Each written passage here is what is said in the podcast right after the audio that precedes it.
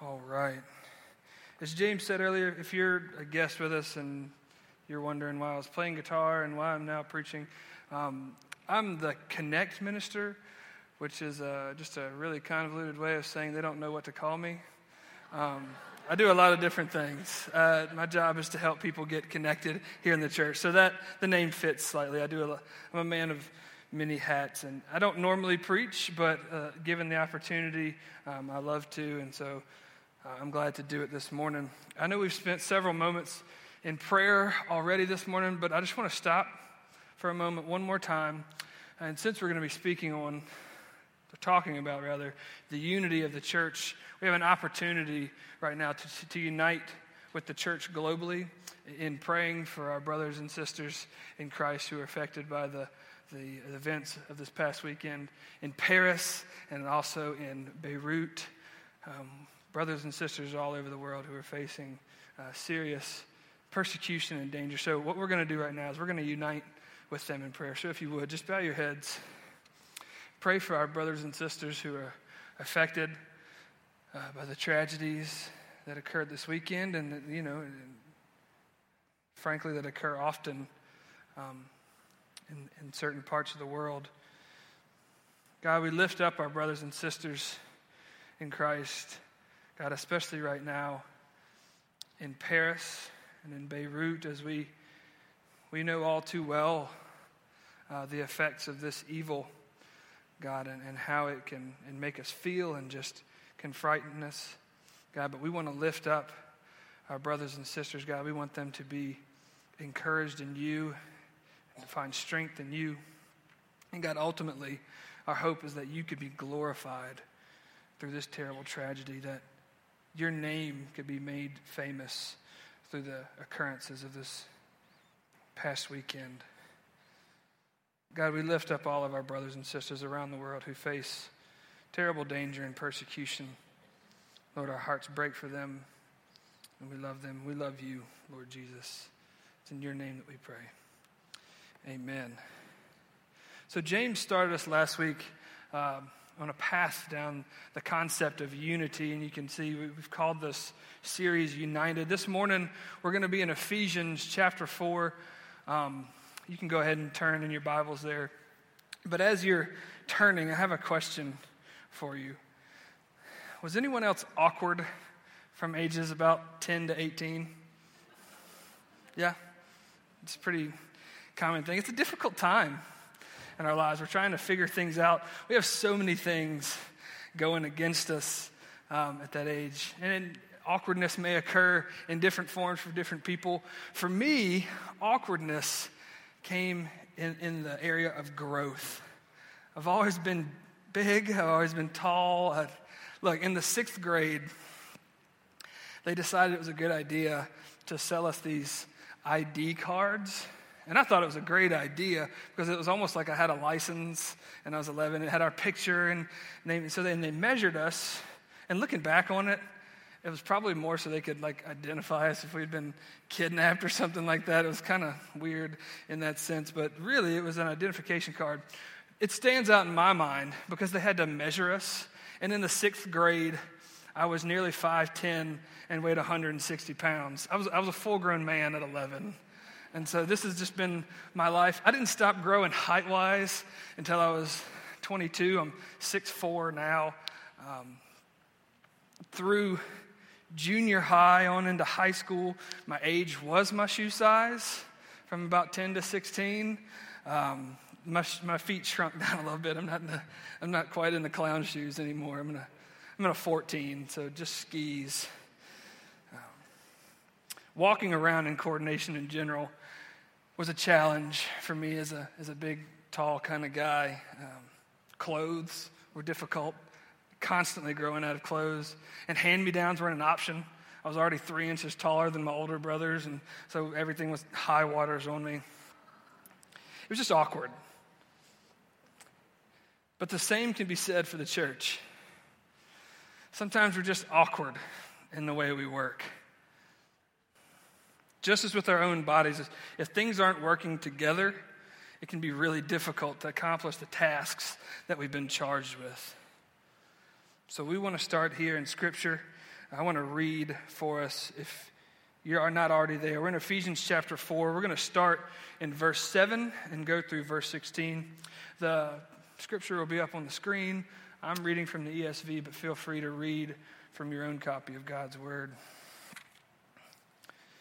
Verse 7 But grace was given to each one of us according to the measure of Christ's gift.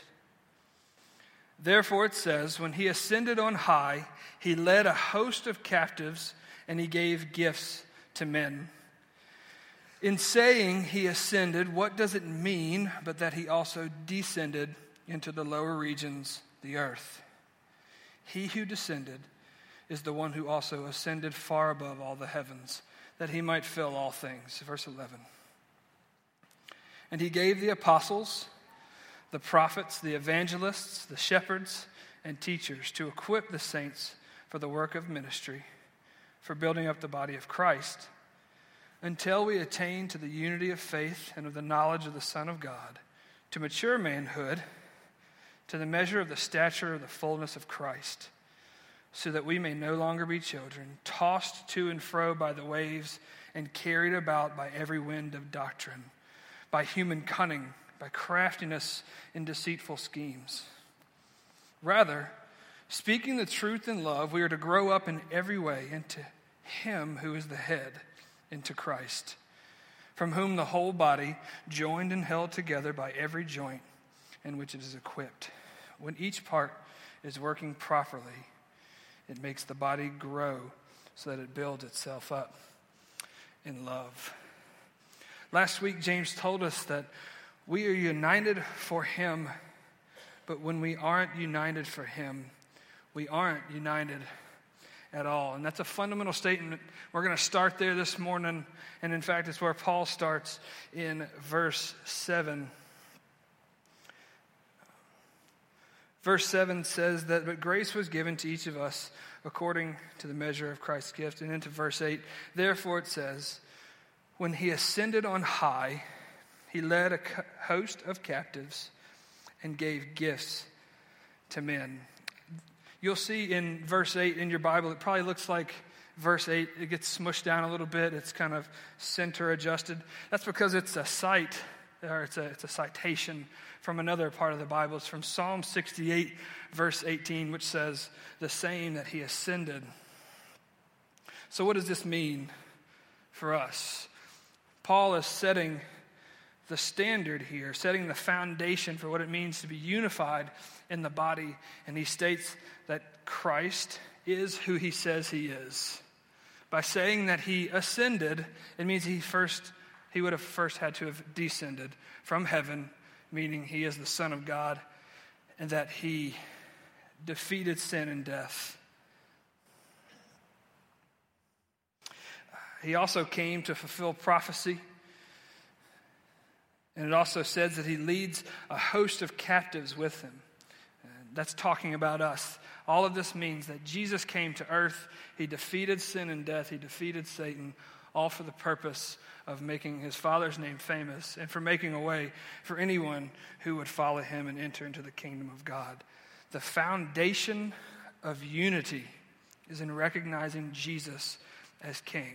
It is foundational for us, just personally, as we try to unify with Christ, to recognize that Jesus Christ is who he says he is. And then as a church, each of us have to have that same mindset that Jesus is supreme no matter what.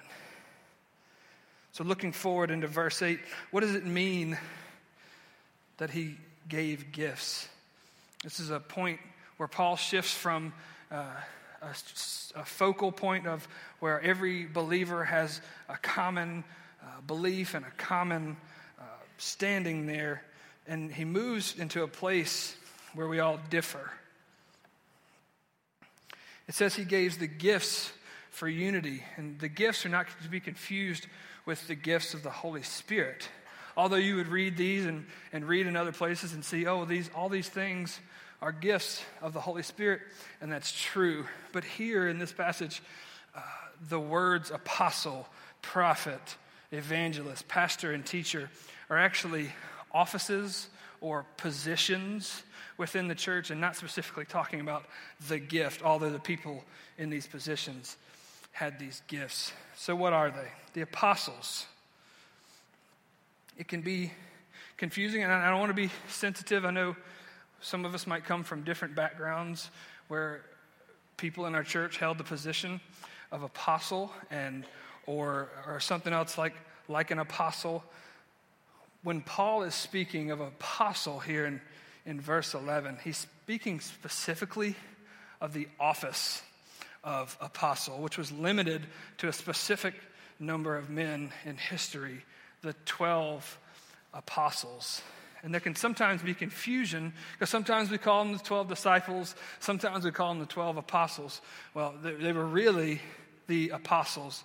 And what that means uh, is that they were men who had a charge from God that spent time with Jesus uh, in his ministry.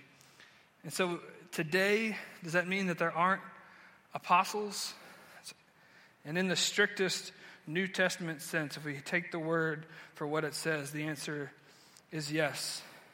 These men were integral in laying the foundation of the church. Some were even given the authority to write scripture, and each was commissioned with a specific call from God. Also, in order to be in the office or position of an apostle, you would have had to have spent personal time and experience in the ministry of Christ. And then once the foundation of the church was laid, uh, the office of apostle in the New Testament sense is no longer necessary in the church.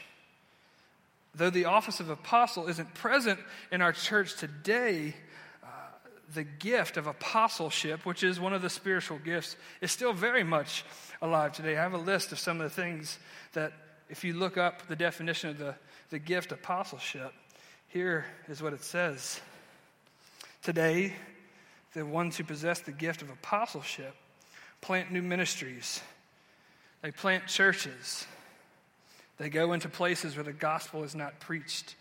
They reach across cultures and establish churches in challenging environments. They raise up and develop leaders. They call out and lead pastors and shepherds. They are our missionaries, our church planters, Christian scholars, institutional leaders, and the ones that lead multiple missionary uh, ministries. So the act of apostleship is very much still alive in the church today, but the position of an apostle is no longer necessary. The next gift that it says Jesus leaves with us here on earth is, is the position of the prophet or the office of prophet. And we can tend to associate the word prophet with a sort of supernatural foretelling of the future, almost like an oracle.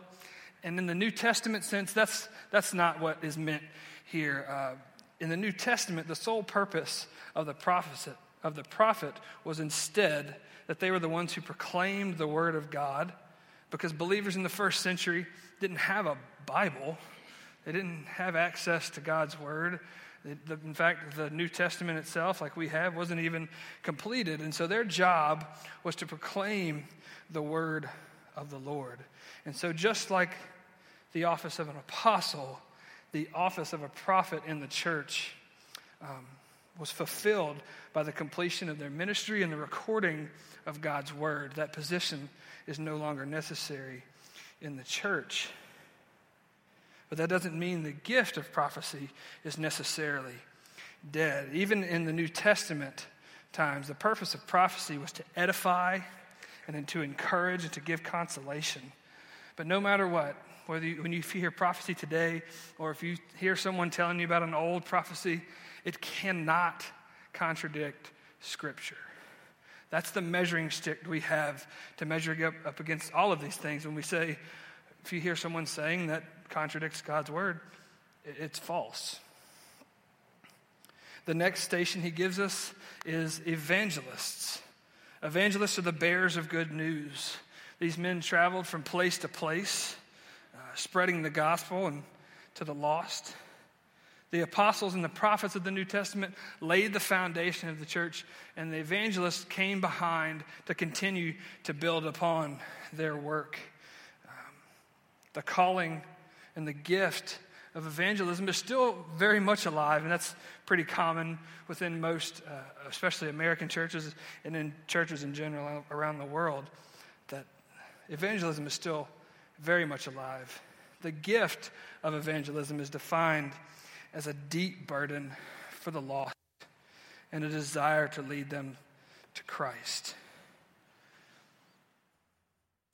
But even though we might not fully possess any of these gifts, but specifically that one, it's not a get out of jail free card or, or a pass to be able to say, well, oh, I don't have that gift, so I'm not going to be an evangelist. You don't have to be an evangelist to evangelize. You, in your very nature, in your life, being a believer of, Christ, are a witness to what He's done for your life. In that way, you are an evangelist. So we we can use the way we live as a tool to spread the gospel. But we are all called to have a burden for the lost and the broken. Finally, he gives us the position or the office of pastors and teachers. In some of your translations, you might see the word some before, and it's making a distinction that some are apostles, some people are prophets, some people are evangelists, and then others uh, teachers and pastors. That gives a distinction and indicates that here within the office of, of teacher and pastor, we have one office and within two ministries is, is the distinction there. It's one person, one, or it's a, position with more than one job. Uh, the word pastor means shepherd uh, which he identifies his local, his local church as his flock, which he is, has been given to him as his responsibility to lead and to feed. Peter explains this responsibility further in his letter to the Corinthians. Um, and if you want to turn with me, you can to 1 Peter chapter 5. Um, otherwise, I'll read it aloud. He says this in chapter 5, verse 1. So I exhort the elders among you. An elder is just another word for a pastor. So I exhort the elders among you, and as a fellow elder and a witness of the sufferings of Christ, as well as a partaker in the glory that is going to be revealed, shepherd the flock of God that is among you, exercising oversight, not under compulsion, but willingly, as God would have you, not for shameful gain but eagerly, not domineering over those in which you are in charge, but being examples to the flock. And when the chief shepherd says, appears, you will receive the unfading crown of glory. A pastor can only lead and feed by the word. The word is our bread and it is our staff that guides us. The same goes for those who are teachers. You can only lead by the word, and all else is useless. God's word sustains us, God's word protects us. And there's no amount of there's no amount of entertainment, there's no amount of fellowship, there's no amount of good programs or good deeds or, or things that we can do that can take place of that. They, they can't take the place of God's word. There is no substitute. Pastor also doesn't excuse the body from doing the work.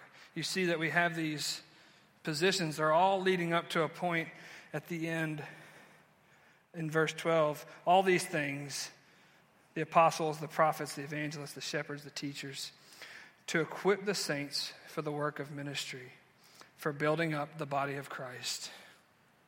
And I'm going to say something, and I, I don't mean that we would do this as a church, it's just a general statement.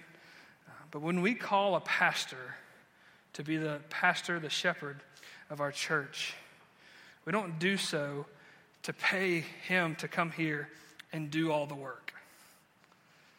His job is to lead us and to feed us.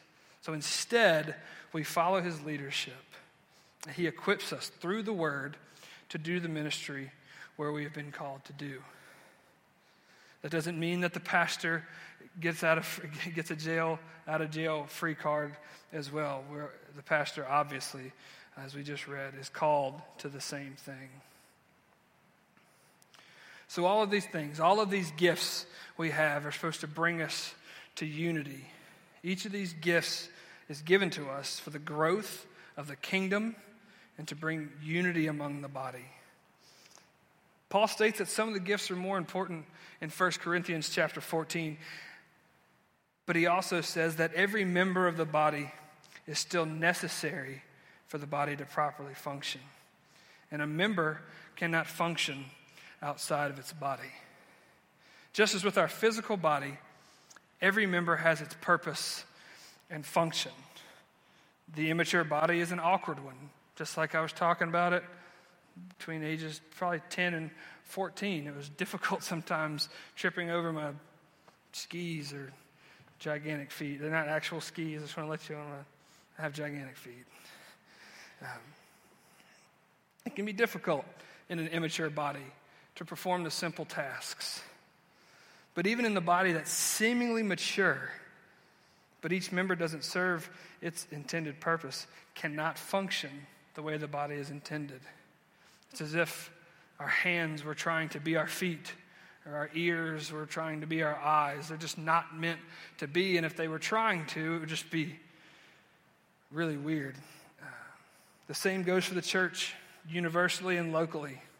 If we want to grow individually, if we want to grow locally here as a church and globally as a church, we have to look to Jesus as our example of, of maturity, physically and spiritually. So, in my study, I found uh, a commentary by a guy named Dr. Warren Wiersbe. Uh, we've done several of his studies uh, with our Connections Young Adult Bible Study. I know the women's ministry and some of the other Sunday school class classes have uh, used his stuff. In his commentary, uh, he gives four evidences for spiritual growth. The first one is Christ likeness.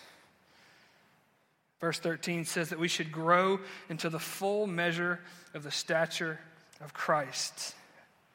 That means we have to seek to know Christ and all that he is through the word in order to be more like him. And that we have and that when we have, we are complete and total in our faith in him. And I've read this this passage that we're studying here today I don't know how many times, a lot. Um, but it wasn't until last night at about midnight, and maybe that's what it was, because uh, I was just up reading and trying to, to get all this right. And I read that passage, verse 13. Let me read it one more time for you. First, I'll start in 12. Uh, we to equip the saints for the work of ministry, for building up the whole body in Christ. 13. Until we attain to the unity of the faith and of the knowledge of the Son of God to mature manhood, to the measure of the stature of the fullness of Christ. We are to seek Christ until we have reached the full stature of Christ. That is a huge statement. That is a mountain of a statement to say that we continue to work, we continue to push forward, we continue to seek Christ until we're exactly like Him. And when is that? Doesn't end, it doesn't stop. We seek Christ without end. And that is how we attain the, the spiritual growth of Christ likeness. The second he gives is from verse uh, 14 it's stability. Verse 14 says, So that we may no longer be children tossed to and fro by the waves and carried about by every wind of doctrine, by hu- human cunning, by craftiness and deceitful schemes. There are a number of so called ministers, pastors, and authors and teachers that would try to lead you away from the Lord. I'm not going to name any names, but they're going to try to convince you that what you have here on earth is as good as it gets. You can tell who they are because they rarely use scripture, they rarely mention the name of Jesus, and when they do use scripture, it's probably out of context.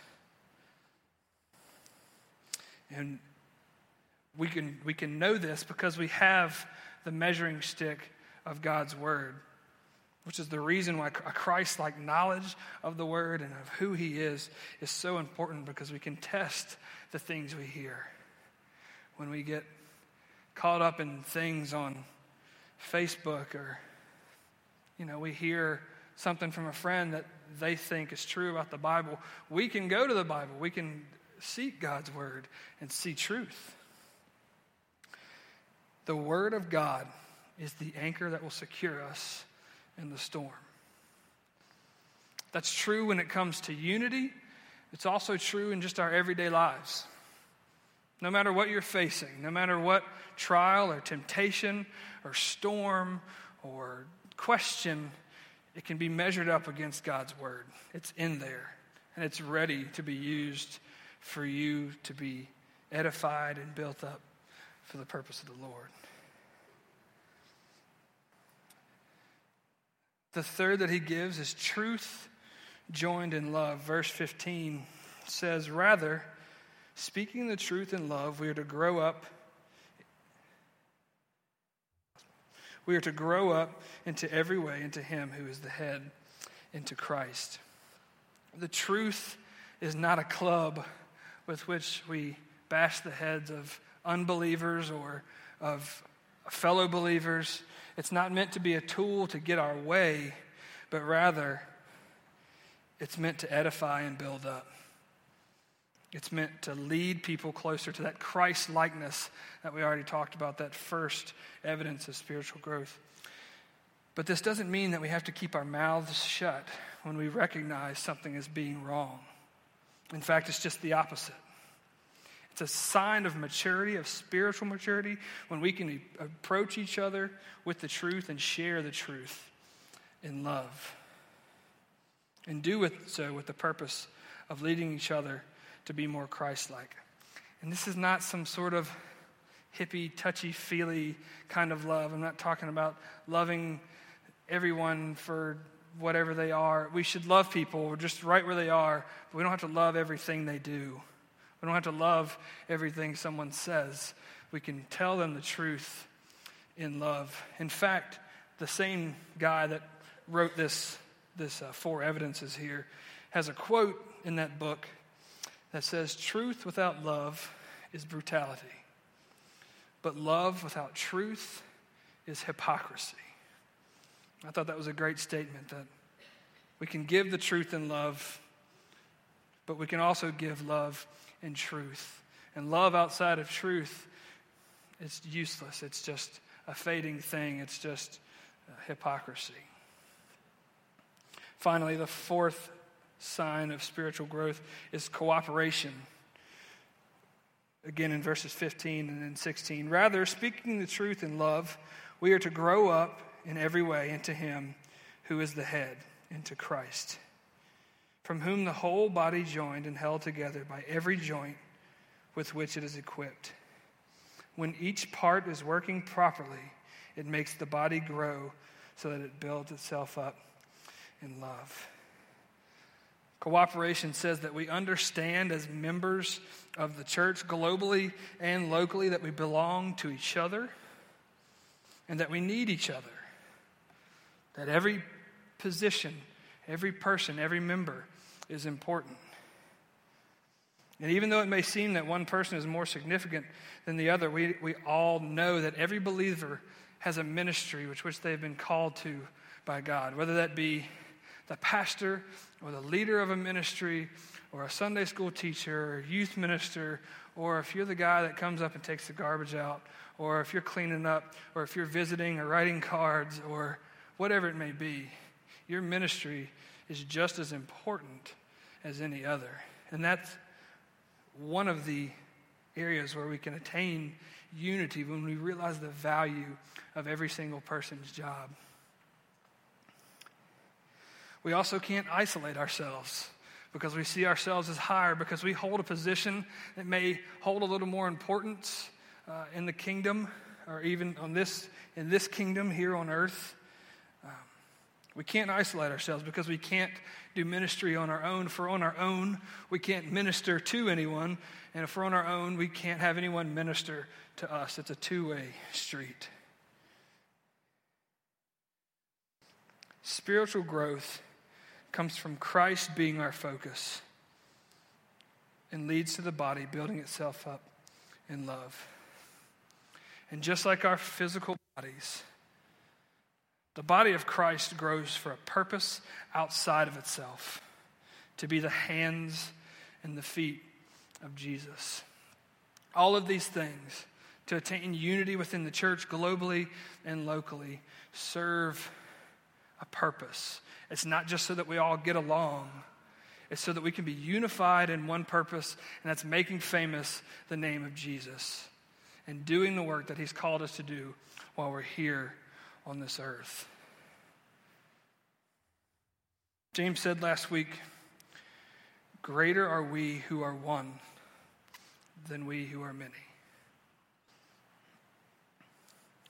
I hope these words are true for you already, that you already recognize, hey, yeah, this is great. This is where this is where I am, and this is the way we need to go.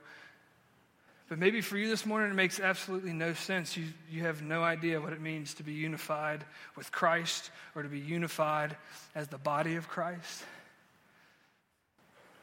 Maybe God has shown you this morning a couple areas in your life where we can do, be doing better as far as unity.